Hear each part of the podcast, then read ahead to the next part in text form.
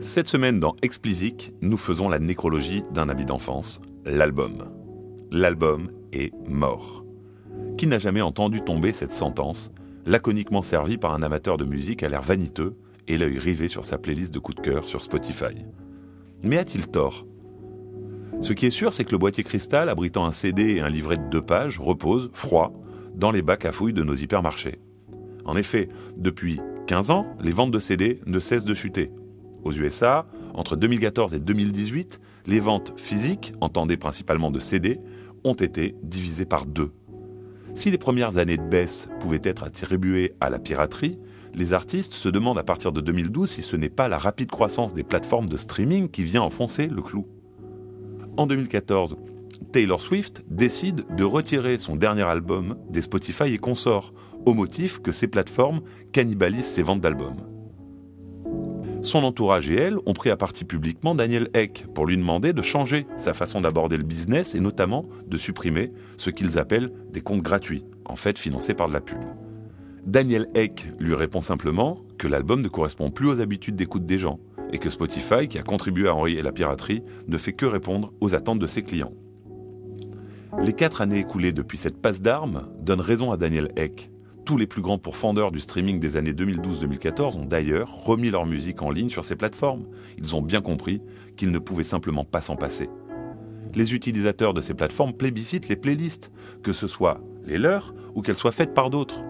Elles leur permettent d'assembler en une liste de lecture les meilleurs morceaux de chaque artiste qu'ils aiment.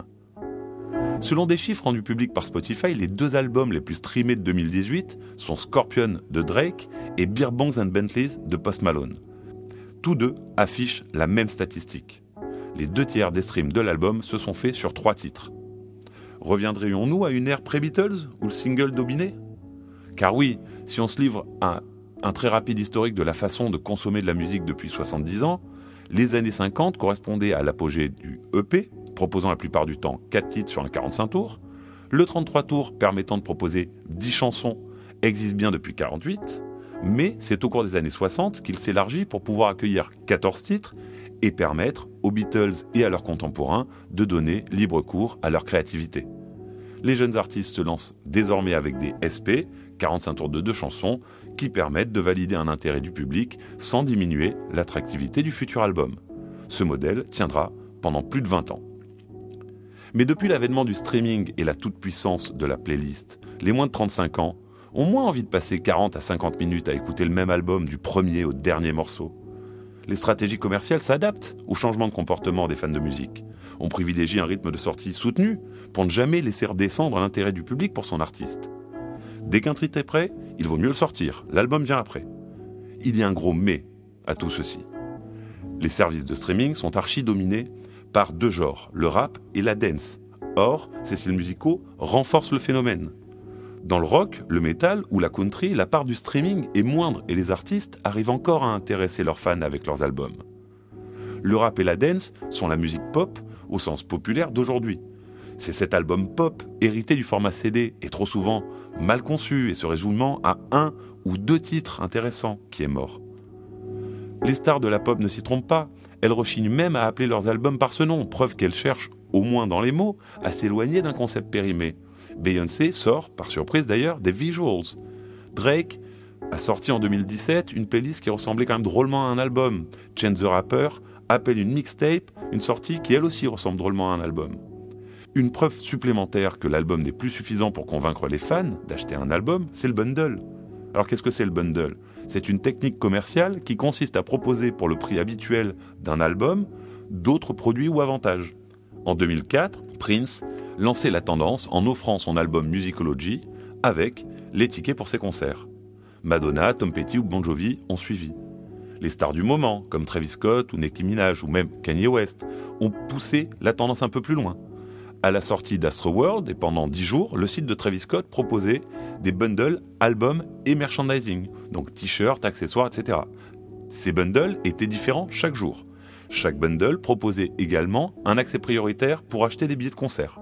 Non seulement cette tactique a permis aux fans de Travis Scott d'avoir une série de produits exclusifs à collectionner et à se revendre, mais elle a surtout permis à l'album de Travis Scott d'atteindre le haut des charts en mobilisant ses fans. Laissons de côté les tactiques commerciales qui permettent de mobiliser votre communauté de fans. La première étape est de rencontrer ces fans. Il faut leur faire découvrir votre musique, votre sensibilité pour les convaincre que vous êtes unique. Si la première étape est toujours de proposer un titre ou un EP pour commencer à se faire connaître, pour la majorité des artistes, l'aboutissement est l'album. C'est ce qui lui a permis de s'imposer dans le passé. C'est une démarche créative qui permet à l'artiste de s'exprimer pleinement. Il permet premièrement de poser des deadlines, qui d'après Brian Eno sont le seul moyen de sortir de la bonne musique. Une phase de création doit avoir un début et surtout une fin pour qu'elle puisse être productive.